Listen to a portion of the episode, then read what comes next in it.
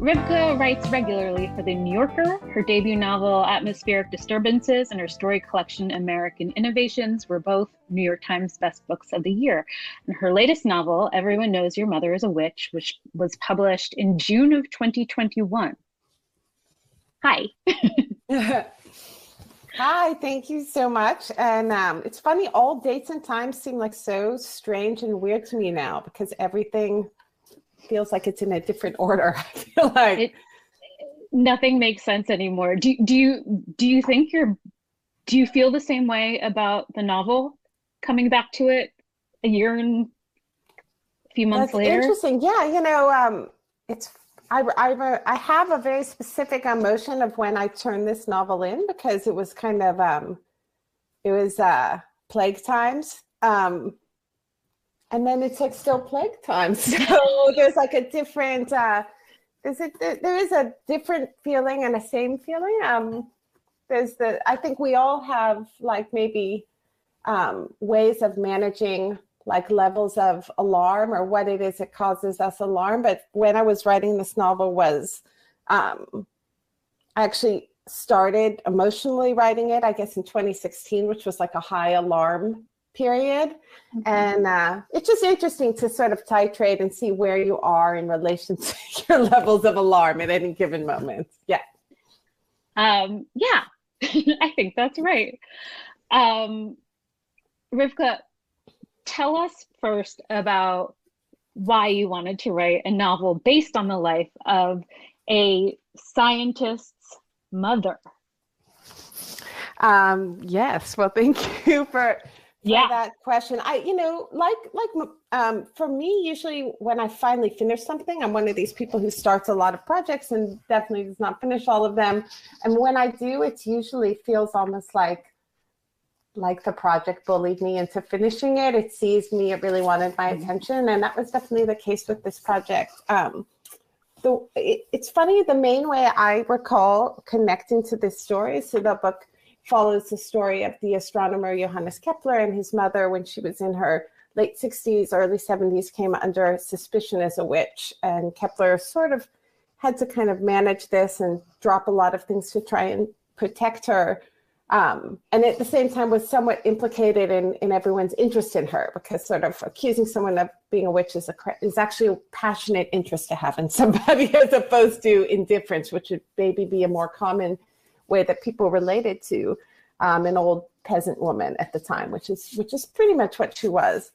But uh, I was um, spending a lot of time self-medicating with scientific biography during that kind of period of time. As everyone does. As everyone does. So that was kind of um, basically the way that uh, the political um, hostility and fear and anxiety of that time processed through me was that I, I would think to myself, I don't want to read any more news because the sense that 20 minutes has passed and there might be something new to know is obviously an illusion. I have to have like a healthier relationship to this moment. And I would read the one thing about the biographies of scientists is I like reading about people who have died because you don't just live their present moment.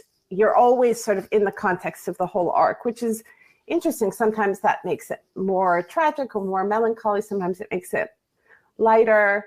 Um, but I just thought scientists were an interesting way through because, at least in their minds, they're always pursuing the truth and that's always threatening to power or of interest to power. They either want to own the scientist, redirect the scientist, or murder the scientist, like all of those feelings. So, so it's a pretty dramatic set of of lives, and um, it was almost like reading about other people living through frightening, uncertain, difficult times, and just having a constant sense of change. So that was a very long answer, but that was how I stumbled onto um, the story of Kepler's mother because I had always been like interested in Kepler, and there was like relatively so much less about him in the English language than a figure like Galileo, um, who even the Indigo Girls have a song about about Galileo. Famous. Um, so I wanted to know more and I had trouble finding stuff. And so, sort of just by chance, I was like, well, I can't find that many books about Kepler, but here's one about his mom. I'll probably learn about Kepler along the way. And so that was an academic book that I absolutely fell in love with and seized my attention and just had that magnetism that it felt like it was talking about everything that was kind of on my mind and in my heart but but somehow through this like estrangement of of 400 of 400 years yeah. One of the things that i learned from from reading your novel that that is based in fact of course is that at the time um, that the story takes place in the early 1600s astronomy and astrology were somewhat interchangeable. There one wasn't just for the magazines and one wasn't so and that's such a fascinating lens through which to think about your novel and and the story of Kepler's mother. Absolutely, and and you know, on some level, I still have like a lot of respect for astrology, depending how you put it, in the sense that it's sort of about telling stories that are useful to people and that somehow um, people can connect to. But one of the kind of most um, delicious little pieces of historical documentation that I came across was um, Kepler doing uh, horoscopes on everyone in his family, including himself, and and quite um, and he, he's sort of like in late adolescence when he does this, and which although I'm sure late adolescence was different back then, but it's you right. know it's quite bitter and and funny and angry and honest, and his depiction of himself as as sort of envious and jealous. And and it's just kind of a beautiful weird investment of faith and rigor at the same time. So it that was like a beautiful document that came along the way. And then it has this nice trajectory through his life because he was like the equivalent um, because he had to give he made his living basically preparing astrological tables and preparing horoscopes and he himself lost his interest or faith in this as a kind of way to um, make political decisions, for example. He was often pressured to give horoscopes that would help um, in political decisions. And he would try and emphasize that there was, the stars were, were not like the greatest guide, guidelines for this sort of stuff. But so it was beautiful just to see that arc and see him, on the one hand, make his daily bread in this way, find his own genuine interest in the in the skies in this way and and age out and through it and still be stuck with it. It's kind of like, although, you know, a, a genius from 400 years ago is never relatable, it's also like totally relatable. I was going to say the the term quiet quitting hadn't quite uh, made yeah, it exactly. But, uh, I think I think that is mighty relatable. Um, tell me a little bit about getting to know the village where the story is set and the timing and um, what kinds of things people were into and up to. Yeah, so that was again really delicious. I think that like uh, for me personally, I I almost like reading more than I like writing, or I like writing when it feels like just really focused reading. Like you're really um, like a high level of, of concentration in reading. So what was so fun, it was a really fun novel to write. And, and one part of what was so fun was just looking at sort of guides to plants from that time period or looking, because um, scholars have done all this work and Germany is so famous for being good at paperwork. Um, but in this case, it was actually true. You can see what people got tickets for.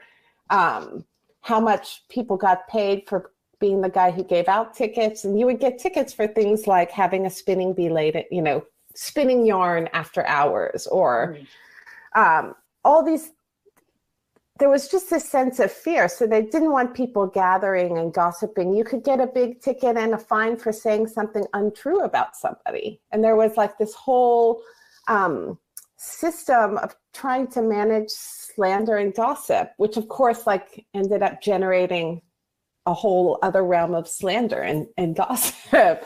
Um, but it was just wonderful to be in the pretty easy to access historical world. That was part of one of those moments where uh, you felt this tremendous gratitude for the people who'd sort of done all the work of preserving preserving court records of really banal things, um, harvest schedules, uh, guides to medicines, in a sense, for lack of a better word. All of these things were available and just like a wonderful to read through. You could find out like kind of what year had a bad harvest and what year had a good harvest, and mm. you know when they started. Um, saying the only people who can have their pigs feed on the acorns here are those that belong to the nobility. And when they opened it up to more people and when they closed it down again. So that was just fun. And again, probably like um, it's almost a it's a useful misperception. It all feels so tightly analogous to our own experiences. So that's like a I know that that's a misperception, but I find it to be a, like a fruitful one. Absolutely. Um, it, tell me a little bit about Katerina's herbs and and the way that the the kind of faith that she has in in healing. Yeah, absolutely. So one of the things that's moving to think about to me at least is that um, Katerina was in this time period someone who um, raised four children into adulthood um, she was illiterate. She was um, not not from not from money, although she eventually was able to get citizenship. So she wasn't sort of the most vulnerable. Um, but she basically she had a she had a ne'er do well husband who seems to have like basically tried to die by signing up signing up to serve as a mercenary several times um, and and succeeding eventually in in dying in that way. So she was she was alone and she had to earn her own living and she had to manage things on her own. And she was very intelligent and completely lacked in education. And I think there's actually a I mean I almost feel like I don't want to say it out loud but there is like a special training that comes out of that juxtaposition of having so little formal education and having a lot of curiosity and interest in the world. So one of the ways that manifested for her and actually for quite a number of women is that she had um, a detailed knowledge and interest in what she could manage and what she could manage in terms of, you know, even when she gave birth, like that period of vulnerability and unsafety. What do you drink during that time? How do you behave during that time? She had, of course, a lot of ideas around that, as did others. But she also did straightforward research. She had a skin condition that her mother in law also had, and that they did like a lot of variations with different herbs and they changed things and try it again. I mean, we don't have a better term for that than than science, really. So she she she would do that. She would do that iterative kind of investigation into herbs, and of course, she also um, tried to make some extra money off of it and would sell these little packets of herbs in relation to different um, illnesses and and just as I wonder how different it was from today, but you know, probably a mixture of successful and unsuccessful. And um, whenever someone has advice, someone gets mad about the advice they're given, and that happened to her several times as well, and was very intimately related to why she ended up being accused of being a witch.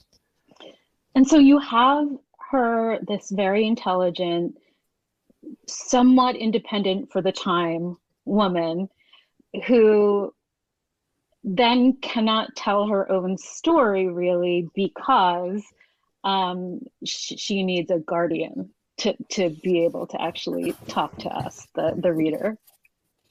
Yeah, that is um, I'm so glad that you brought that up. Part of what made me want to write the book was when I came across in in the in the history, you come across the fact that as a woman, she she couldn't represent herself in court, and she needed a legal guardian. Um, and it wasn't her son, and it wasn't her other son, and it wasn't her son-in-law, and it was this elderly neighbor and and it about halfway through her trial there's a record that the elderly neighbor steps down and says he feels too weak to continue. And that was to me that was that was why it was it opened itself up as a novel because i didn't i thought what a powerful relationship that must have been and and kind of what what precipitated that what precipitated the incredibly the real act of generosity of being that guardian and whatever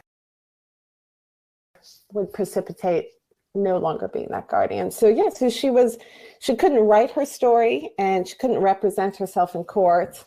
And there's also this wonderfully interesting aspect of the trial, which is that part of what saves Katerina to some extent or makes her less vulnerable. She's still very vulnerable and, and at every risk of losing her life. But the statements of women and children are not to be taken seriously. So there's this strange um, glow that comes from the history where you think, oh, it's terrible that the statements of women and children aren't taken seriously. Oh, it's wonderful that the statements of the random people around her aren't taken seriously. And so there's this this this light that way because of course her statements aren't taken very seriously either. And, and what's primarily asked of her again and again is to display an emotion that the community thinks that she should display um, of regret for all the things she's been accused of, which in- include, you know, the, the deaths of babies and just the worst possible things. So I don't know. It's an it's it's sort of a nice way to think about our time for me, because I feel like for me, my feelings about the present moment are so basically rigid and inflexible and preformed. And i can't even have a thought you know because it's it, it just seems like i have almost no room for a thought. I have room for op-eds which is really a degraded and low form of thinking and bad for the inner life. I mean great a great form of um, expression that's available in the world but like not but a limited form, right? So, so going into this other period was like a great way to kind of just shake everything up internally, selfishly. Like you always write your book, you hope to entertain others, but but you're also sort of writing it all by yourself. So it has to serve you in some way along the way. And we talk now of who has to face consequences and who doesn't. And we see Katerina facing the consequences as well as all of the people in her orbit. Tell me about that. Yeah, no, one thing that um, connected me to her story. So Katerina is an extremely vulnerable, like she's she's genuinely like an old woman. Like a woman her age today would be much, much younger than she was. So she's she's quite um she's quite vulnerable and and um, I've never been accused of being weak. I've never been under the kind of stress she's been. I've never. I feel like her stress is so extreme it can almost verge on being pornographic to think about it too directly. It's just like mm-hmm. that is just such extreme suffering and pain and vulnerability. And and in a sense, it's it's almost alien. Of course, like everyone, I've faced ups and I've faced downs and I've faced difficulties. Um, but I, I, certainly have not been accused of being a witch. But what I do feel like was pretty um, strong connection for me to her story was the sense um, of being a of being the neighbor. Like, what is it to be mm-hmm. a good neighbor? Is it possible to be a good neighbor? How is it possible to be a good friend? when you when you're adjacent to something obviously unjust like this i didn't i wasn't interested in like maybe it's not unjust maybe right. maybe it's appropriate to persecute her and i thought well how, you can't really write a novel about something that's obvious but what was less obvious to me was was what what does a good friend what does a good son what, what can anyone do or what should they do so that's why the story opened up for me um, through this neighbor who who who tries who make who's sort of like most of us, who makes a pretty good faith effort. He should, yeah, he does. And it's like, when when do you stop? What's the limit? How much do you have to sacrifice for yourself before you pull the plug? And that I felt like for me was the con- the the connection to the current moment because in a sense like the the centerpiece of persecution or abuse of power, all of these things I feel like are so tangled up and so rigid and really important and really interesting. But most of us are living kind of in the hazy cloud all around it, where it's like, well, what, where is the power? What is it? Who's abusing it and how? And and is there anything I can do for for the for someone who is vulnerable? And and I feel like that's and what does it mean to do something for the person who's vulnerable? Like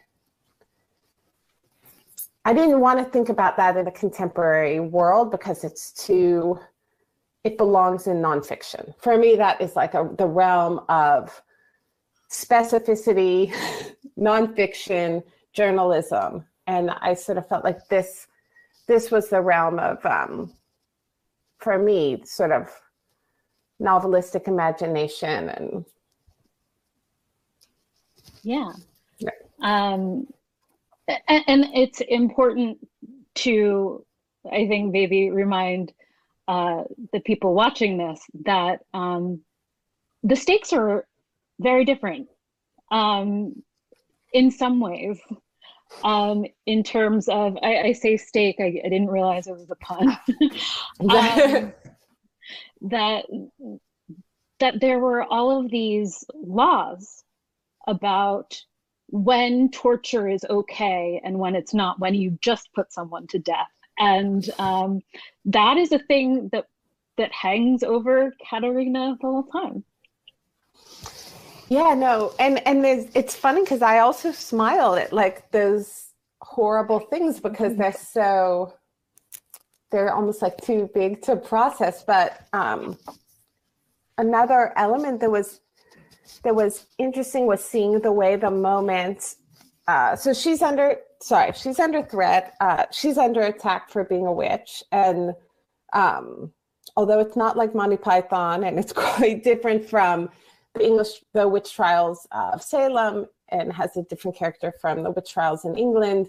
There's still this kind of double bind in which most of the accused are under because the main way out of the bind is showing remorse but showing remorse is admitting guilt. So that you're just stuck in this bind and you can't and you can't really get out. And part of what was kind of either inspiring or despairing depending on like my mood was learning all the efforts to make to make witch trials more just. Nobody not even kepler who had sort of broken up with astrology was going to say that witches weren't real. Like that was just not going to be part of the defense. That was accepted. Of course they were real. Of course they were threats we needed to defend um, but there were all these efforts to try and make sure we were more fair in terms of who we burned and tortured as a witch. And um, and some of them like requiring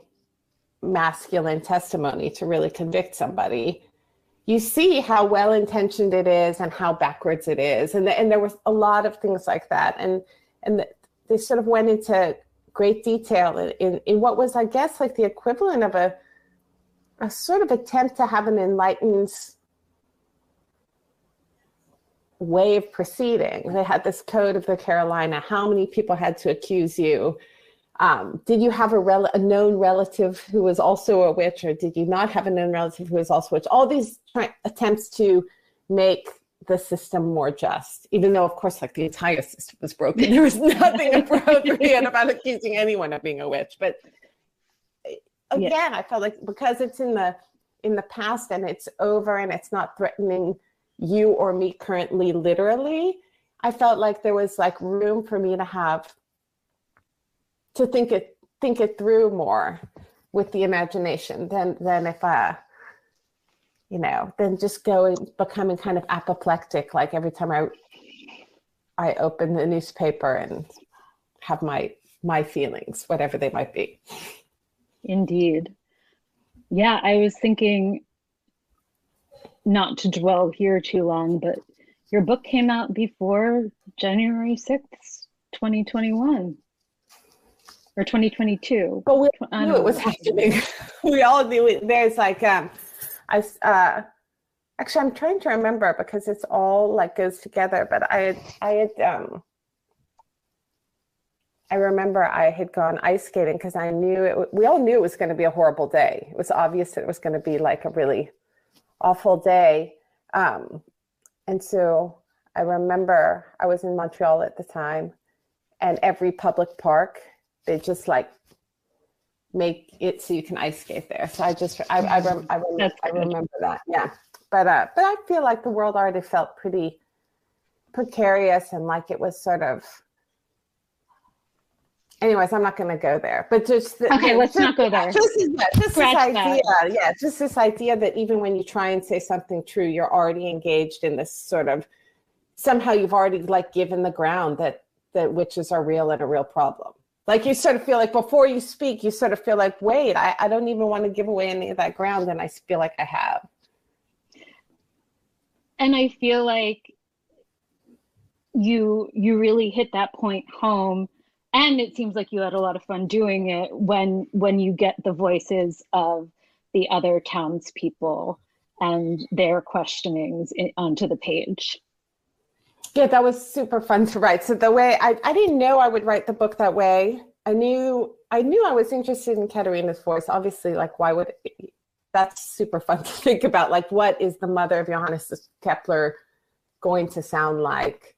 Um, that was I knew I wanted that, and I knew I wanted um, her neighbor because I love a narrative voice that has to maintain some sort of lie to itself or that is ashamed of something and has to protect it. Just that sound of covering something up or being ambivalent about something. I love that sound. Um, but then I thought, well, there's all this.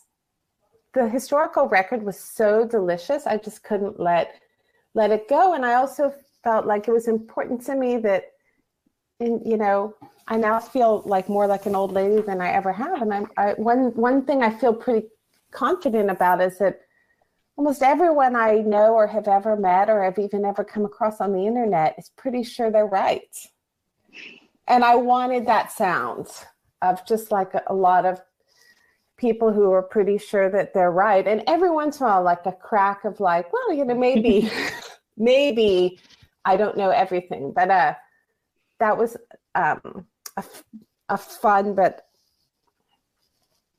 in my mind kind of realistic way to bring the town in was just the sound of hearing people feel certain everyone feels certain whatever side they're on and in the middle of all of this chaos and trauma you managed to make the book so funny.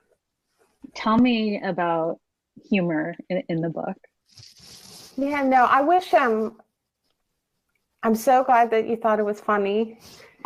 And all I ever I think of funny as like a nice barcode on something being kind of truthful. Cause you know how funny works because you're expecting something and then something else shows up, but it's almost like you wouldn't laugh. It it's almost like if you laugh, then it must be hitting something true. Because mm-hmm. otherwise you would be like, just not respond. There's something like about the laugh that feels like it's like adjacent to something kind of true. So I, I have like a lot of faith in I have a lot of faith in humor as a way to, to prevent yourself from your own fantasies and your own sentimentality. So that was important to me. And, and so many of my uh, favorites books and writers, it seems like horrible things are almost overwhelmingly dealt with in a comic tone.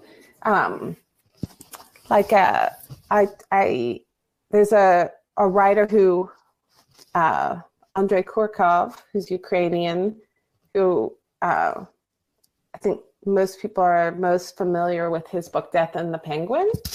But all of his books are very funny. And even before the current war, it hasn't like been a picnic to be sort of spending the 21st and late 20th century in that in that part of the world. And um, he talks about his tone and his humor in an interview. He talked about how, you know, growing, he feels he became a writer because his older brother and his older brother's friends, who he admired so much, would just sit around and get together and tell jokes. And that was their way of talking about the political situation. And when they'd see each other, the whole thing was, do you have a new joke for me? That was like kind of their way of connecting mm-hmm. on the street. And uh, I just feel like yeah there's just something deep of there's something there's something deep about that when i was young and and and life was pretty smooth and easy and shows like friends like made sense and what we spent our time kind of watching and doing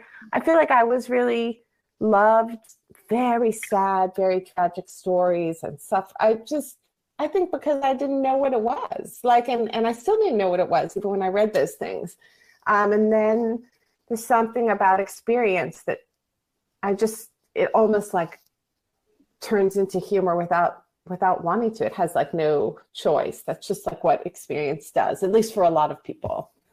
I love that. Yeah. The, the fun ones anyway. Exactly. um I, I, I should have warned you I was going to ask you this question as I do on my podcast. But since you're talking about an author you admire, will you give us a couple of book recommendations? Well, yeah. Well, I think, um, well, since I had mentioned Andrei Kurkov, I'll say that he has, I, I think all the books I've read him in English. I'm stuck reading him in English, and I think um, a good amount of his work has been translated into English. But uh, something he put out called Gray Bees is one of my favorites. So mm-hmm. Gray Bees, it's sort of um, it's two people who wouldn't really be friends, but they're sort of like the last the last dudes kind of running their lives in the Crimea in this one in this one area, and one of them is just trying to take care of his bees, and uh, that's an amazing, funny, excruciating sad, interesting, wonderful, brainy book. So that's probably one of the best things I've read in a while or something that I think is is a great read. Is there anything that I haven't asked you that you would like to talk about? And that's Favorite not recipes a... or anything. Yeah. what TV are you watching? One to do pomegranate. Um, no, I think I, it's super fun talking to you. Just, just as as unsurprisingly very fun to talk to you. And to you always, and to read you. Um, thank you, Miami Book Fair. I hope yes, everyone enjoys themselves. Thank you for listening to the Maris Review, and check the show notes for the books we discussed on here today. And please subscribe wherever you get your podcasts.